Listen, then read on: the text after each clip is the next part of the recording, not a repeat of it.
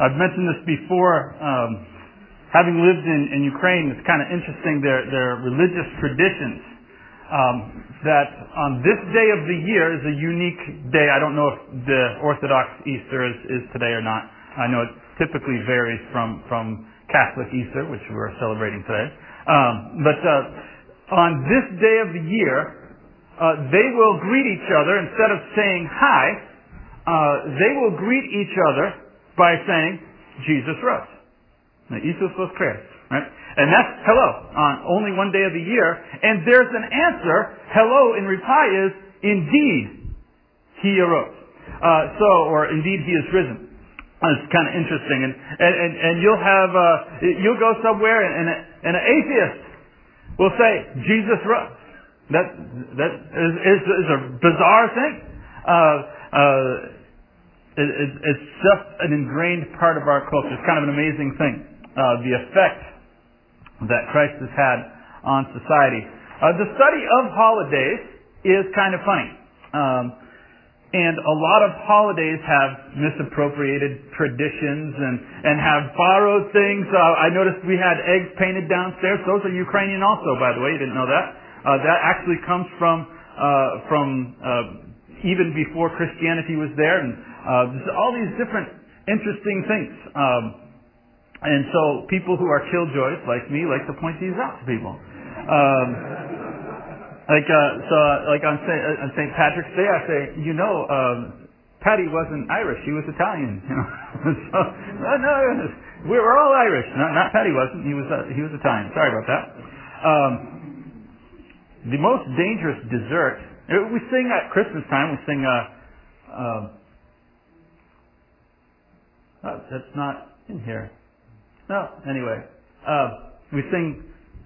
Bring us the figgy pudding. I was looking for pictures. You know what figgy pudding is? Anybody know what figgy pudding is? Figgy pudding is this cake soaked in brandy. Uh, I was like, wow, we, wonderful little kids singing, bring us brandy-soaked cake. That's not enough. They soaked it overnight in brandy. Uh, highly alcoholic. Then before they, before they serve it, they pour more on top of it just to make sure and light it on fire. bring us some figgy pudding. That's, that'd be great. My kids would be in the hospital.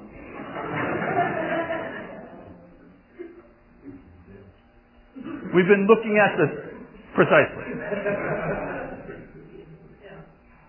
Last week, uh, we looked at a title as we, we've been talking about leading up to the Passover. Because it's Passover, Easter, whatever you want to call it. All centered around the Jewish Passover. Um, so this week, and if you remember, we, we kind of combined two days in one as we were talking about kind of the Passover and the Day of Atonement. A lot of those symbols are joined together. And because the world is talking about Easter, the world is talking about Passover, we want to just kind of filter out the thoughts. And as we're looking at the titles of Christ, we're going through this whole year talking about the titles of Christ and how each of these words and names and descriptions allows us a unique relationship. We turn to 1 Corinthians 5 7. He says, Cleanse out the old leaven that you may be a new lump. I'm a lump? Uh, yeah. Some people identify with that. That's not what he was talking about. As you are really unleavened. For Christ, our Passover, has been sacrificed. And this is kind of interesting. Now, some of you have a, a versions of the Bible that help you understand what he's saying, but here, he just simply says our Passover has been sacrificed. We think of Passover as a holiday, and it was. But the Passover was more than a holiday. The Passover here refers to the sacrifice, and that's what we're going to be talking about. We're talking, we want to know about the Passover. Let's know a little bit more about the Passover because we know it as a holiday. Right, that's what we think of it as. Uh, and um, but there's more to it than that. So we're going to kind of be using some some references today from the Passover, talking uh, uh, about uh, the Exodus is where this all relates back to. So we're going to some of the verses we're going to go through come from this one chapter. But let's talk about a little bit about the holiday. Um, so let's we look at Exodus chapter 12, and we don't, we're not going to read the whole chapter. Uh, in this manner, he says, you shall eat it, talking about the Passover. With your belt fastened, your sandals on your feet, and your staff in your hand. Standing. And you shall eat it quickly. It is the Lord's Passover. I will pass through the land of Egypt that night, and I will strike all the firstborn in the land of Egypt, both man and beast. And on all the gods of Egypt I will execute judgments. I am the Lord. Remember, we went through the story of the Exodus and we talked about how, how God really uh, insulted each of their pagan gods, each of their Egyptian gods as, as uh, in the Exodus. He went through and he's, he's like, oh yeah, you believe in this God? Watch this. Uh, here, here, have some frogs. Here, have, have some of these. And you worship all these? Do you really want to worship them? Let me show you. But this this is an interesting section. Then we, we talk about the holidays, and, and we, we when we have meals, we like to, to have nice meals together, and we take a long leisurely time, and and um, and and it's it's a fun time to to get together, and, and many of you are going to to eat ham in honor of the the greatest Jew that ever lived today. and, and, and um, but but here he looks, who would, who would set up a feast like this? Throw the manners out. No manners. Doesn't make a difference which way you arrange the forks and whether you folded the napkins correctly. He said, stand up and eat quickly. Don't worry about closing your mouth when you chew. Just, just let's get this thing over with. Right? Let's hurry up. Eat it quickly. Manners, not a part at least of this first Passover. This is the most stressful holiday meal ever. I know some of you guys, I, I have family, those, those holidays are stressful. You ever have those?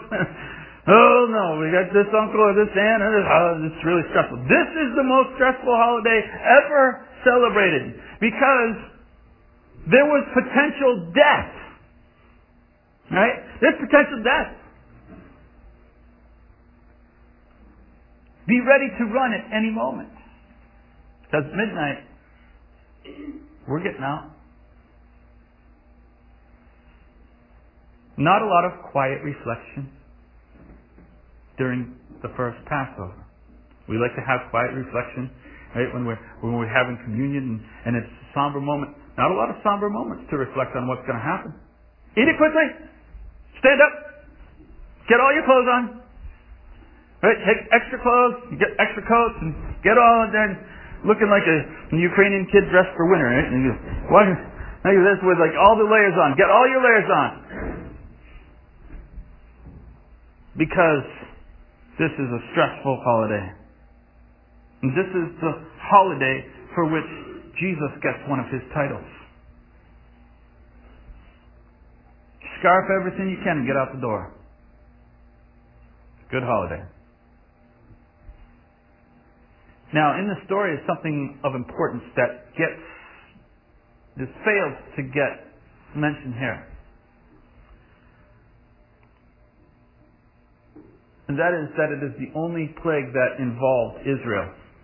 Go through and read other plagues and you'll find that the other ones affected the Egyptians. The frogs were found in their houses. The flies affected them. Their cattle died. It was always the other people. It never affected the Israelites. Bloody water, all the stuff affected them. And it comes down to this one, and God says, okay, you guys need to pay attention to this one. This is going to possibly affect you. How easy would it have been to think that this doesn't apply to you. You're a Jew. You're back then. And you've watched all these things happen to other people and it hasn't touched you. And God says, this one's gonna. Eh. I'll get through it. This doesn't affect me. It hasn't yet. Right?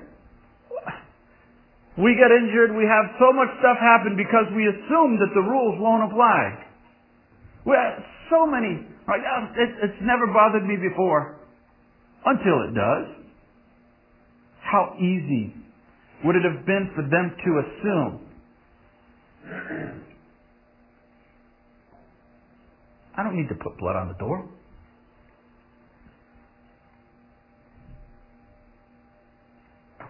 So I want to talk now about the lamb because we've talked about the Passover. I want to focus on the lamb a little bit. Um, we read a couple of verses. Exodus 12, 5 and 6, it says, Your lamb will be up without spot and blemish, a male, a year old.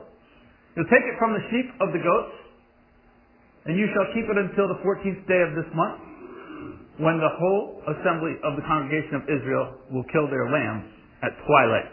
So, uh, around six-ish or so. That's important. So, so we have a couple of things. Now, what's really important, though, in this is that it's, it's flawless. It is flawless. No defects in this. And we know the symbolism, right? And killed at twilight. That's, that's going to be significant. We have another scripture here. It's Exodus 12:46. It says, "You shall they shall be eaten in one house. You will not take any of the flesh outside the house, and you will not break any of its bones. Eat what you can. It's here. Then leave. Just leave your house. Just leave the dirty dishes. Right? Go on vacation. You're on vacation and you just leave the dirty dishes. We'll let them take care of it. They'll clean up after you. You just go. But the bones weren't broken. That's also important. So, we need to talk about Christ, the Lamb. We're still learning about the Passover. We're going to make it real to us in just a second. Now we go to John 19.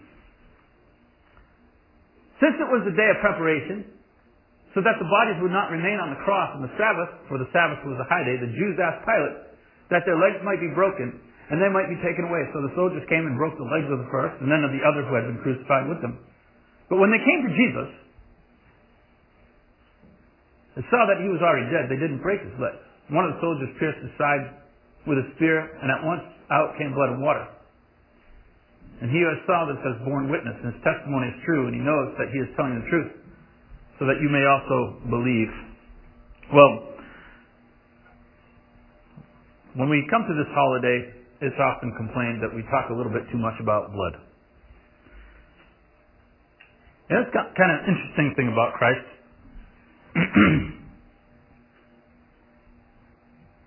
when we talk about gruesome things, Christ gets placed in a different category. You think about this. If, if you had a, a relative, and maybe you have, so I don't know if you have or not, but if you had a relative who died violently, he was shot, would you wear a gun around your neck?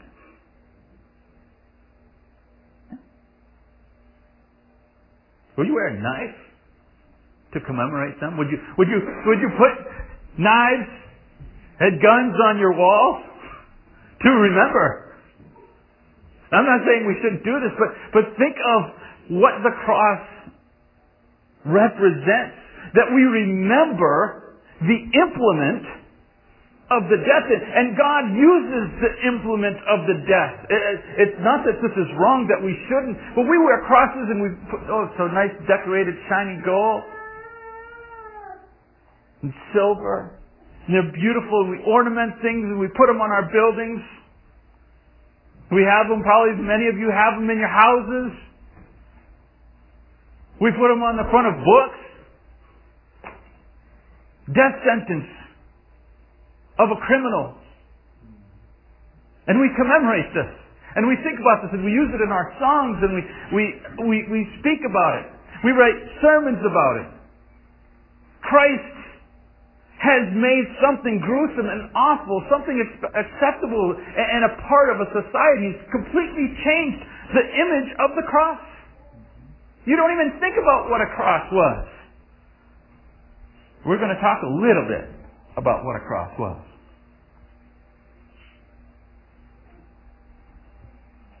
I want to refer to a, a magazine article. Got wonderful pictures in it if you, you like those. It's a doctor who analyzed the things written in the crucifixion, in the story of the crucifixion. Uh, and, and wrote and submitted an article to the Journal of American Medical Association. We, we, so many people talk about stuff that, that uh, well, it, it's a story, it's a fairy tale. I want you to point out, uh, point out to you that, that John wrote this. John is a fisherman, and, and, if, and, and, and the others were fishermen. Luke, a physician, was not who A wasn't there. He's just writing down what other people wrote or, or told him. As a physician, probably wouldn't even be as qualified as today's first responder. I mean, let's just be frank about that. So when we read the details, we can, if I made up a medical story, a doctor would tear it apart. Would just like rip it and shred it and say, well, this would never happen. If I tried to submit medical details. We have fishermen writing a story and a doctor has looked at these things and this is full of words that I'm gonna butcher. I don't even know what they mean. And points out that these are accurate portrayals of medical conditions. So let's begin. I won't read the whole thing. I would suggest you do. It's pretty interesting, even in the parts you don't understand. Is that some of the skepticism in accepting John's description has arisen in the difficulty in explaining with medical accuracy the flow of both blood and water. Part of this difficulty has been based on the assumption that the blood came first because it appears first, blood and water flowed. But he said the Greek order of words were structured different. They denoted prominence. So if something was more, they would denote the thing that was more, not necessarily the thing that was first. So it's not representative of a time sequence. Therefore, it seems likely that John was emphasizing the amount of blood rather than the appearance coming before the water. This is important. This is therefore the water probably represented, bear with me, serous pleural and pericardial fluid. Okay. It would have preceded the flow of blood and been smaller than the volume of blood, perhaps in the setting of hypovolemia, an impending acute heart failure. Pleural and pericardial effusions have been developed and would have been added to the volume of the apparent water. The blood, in contrast, may have originated from the right atrium or the right ventricle or perhaps from a hemopericardium. John didn't come up with that. John, watching this thing, didn't go, you know, I think this was probably from a hemopericardium thing. The next paragraph, I don't even recognize any words. Okay, this is this is incredible stuff. This is accurate. This happened. This wasn't made up.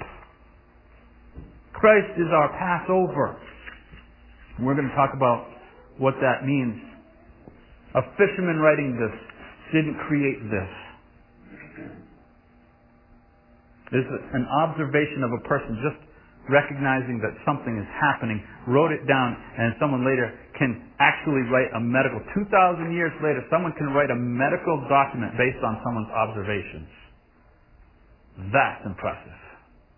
This is real.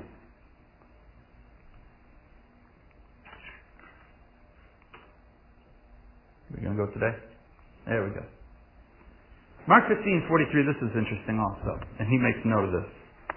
Joseph, Joseph of Arimathea, a respected member of the council who was also himself looking for the kingdom of God, took courage and went to Pilate and asked for the body of Jesus.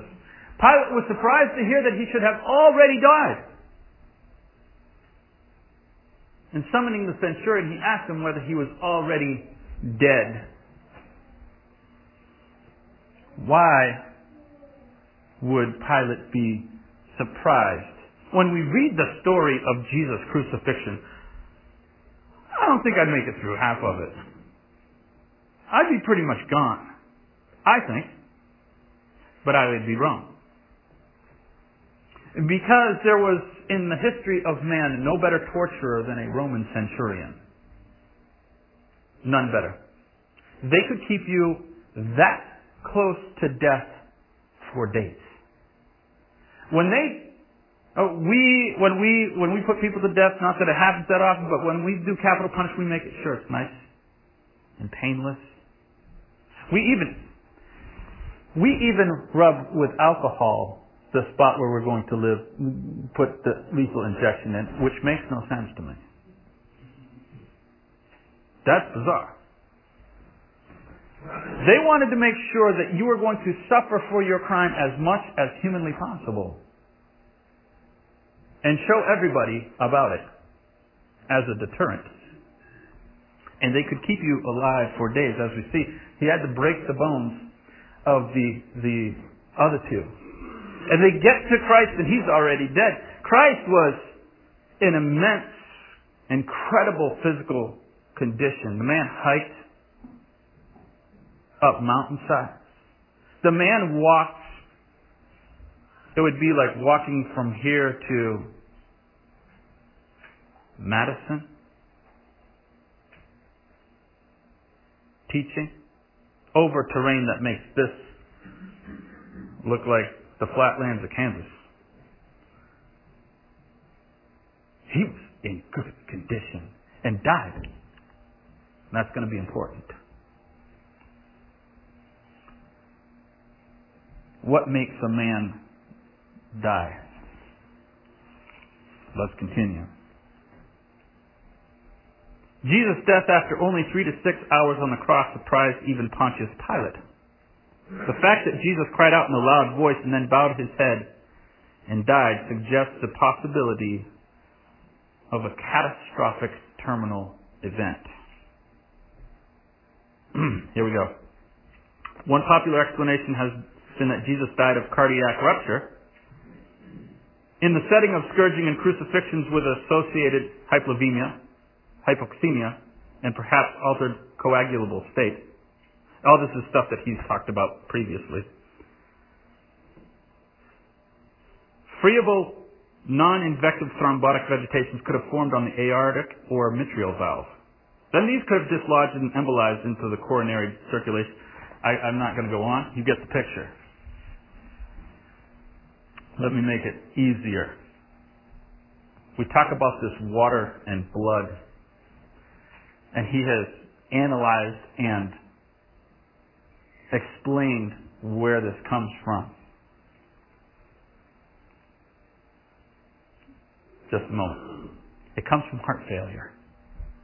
As the water separates. Jesus was dead. The idea that Jesus wasn't dead is a myth. This is an, um, a, a, a clear indication. It's a medical indication of it. Jesus was dead, died of a broken heart, if you want to say it a different way.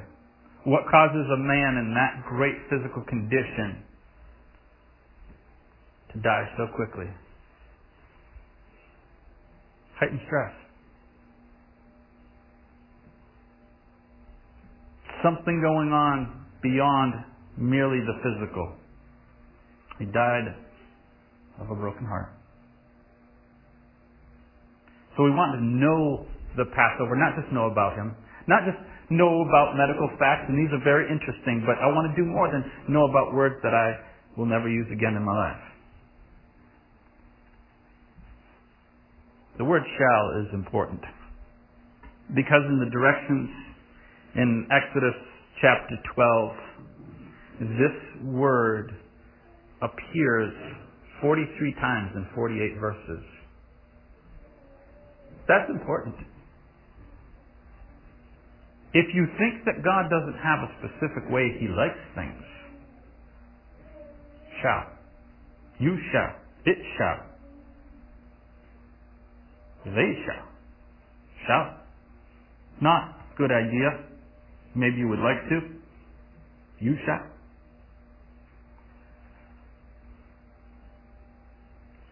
in relationships, as we talk about knowing the Passover, knowing Christ, one of the problems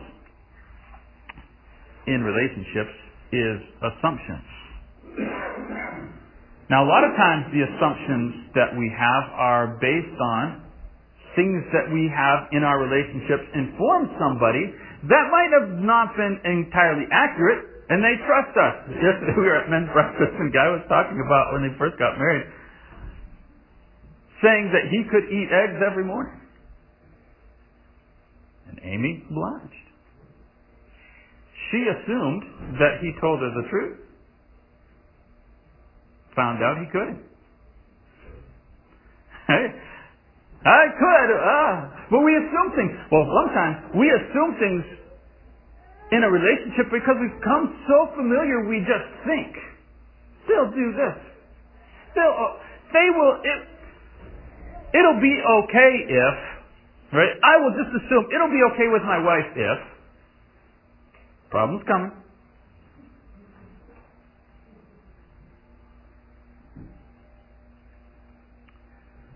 I'll bet he's, assumption, right? Goes the other way. We make assumptions in our relationships all the time, and it, it just causes problems. So I want to look at an amazing verse. We talked about what would, how easy would it have been for these people to go, it'll be okay. God won't mind if I don't do this. That seems really bloody. That's kind of gruesome. I don't really care about doing this. This is an interesting verse. All the people of Israel did just as the Lord commanded Moses and Aaron. And this is, this is a key thing. All the people of Israel journeyed from Ramses to Succoth, about 600,000 men. So this would be the men 20 years and older, not including the women and children.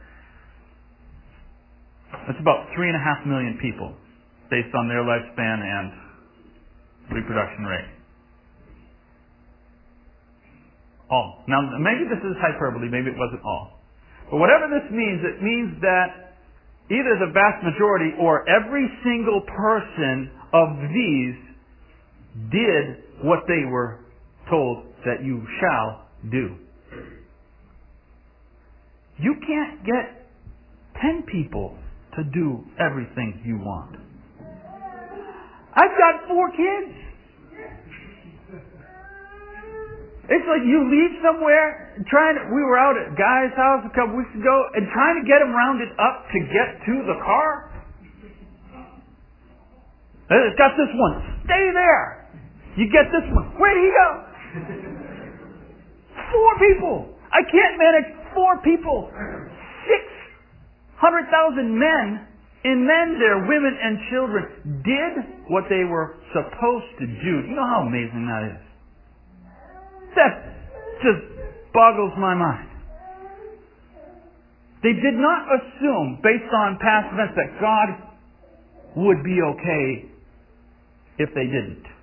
They all accepted the existence of a death angel. Oh, sure, there's going to be a death angel. They all accepted the need for a Passover lamb. They all accepted it. How would my faith stack up? Do we all assume because we're in the building we're okay? Hey, I'm in the right building. I'm in the right side of town. I'm in the right place. God will be okay with me. No, you need a Passover lamb. God likes the people here. Things are going okay for me. I just assume I'm in the right building. Beyond that, don't need much. You need a Passover lamb. And we're going to conclude with one thought. Because we sing it all the time. So I just want to ask the question Does grace amaze me? Am I still amazed by grace? When we read the story of, of Christ's medical condition, does that amaze me? When I read the history of people who were affected by God, does it amaze me? Our text draws that we go way back to Corinthians and he says, purge out the old lump because Christ our Passover was sacrificed for us. Am I still amazed? It requires a moral response. There are expectations. God has expectations of me beyond eat a meal. Beyond sing a song. Beyond get in your car on Sunday morning, go to, to a church building. There are expectations of me. You shall. Do not assume that because you are in a church building, you are under the blood. The building has nothing to do with it unless the Passover has been applied to it. Christ's blood was shed. Are you amazed by this grace? Does it impress you what Christ done for you? If it does impress you, then apply it to your own life. It's done individually. It had to be done individually. They had to, three million strong, respond individually. No group rate. Does His grace amaze you this morning? We're going to close.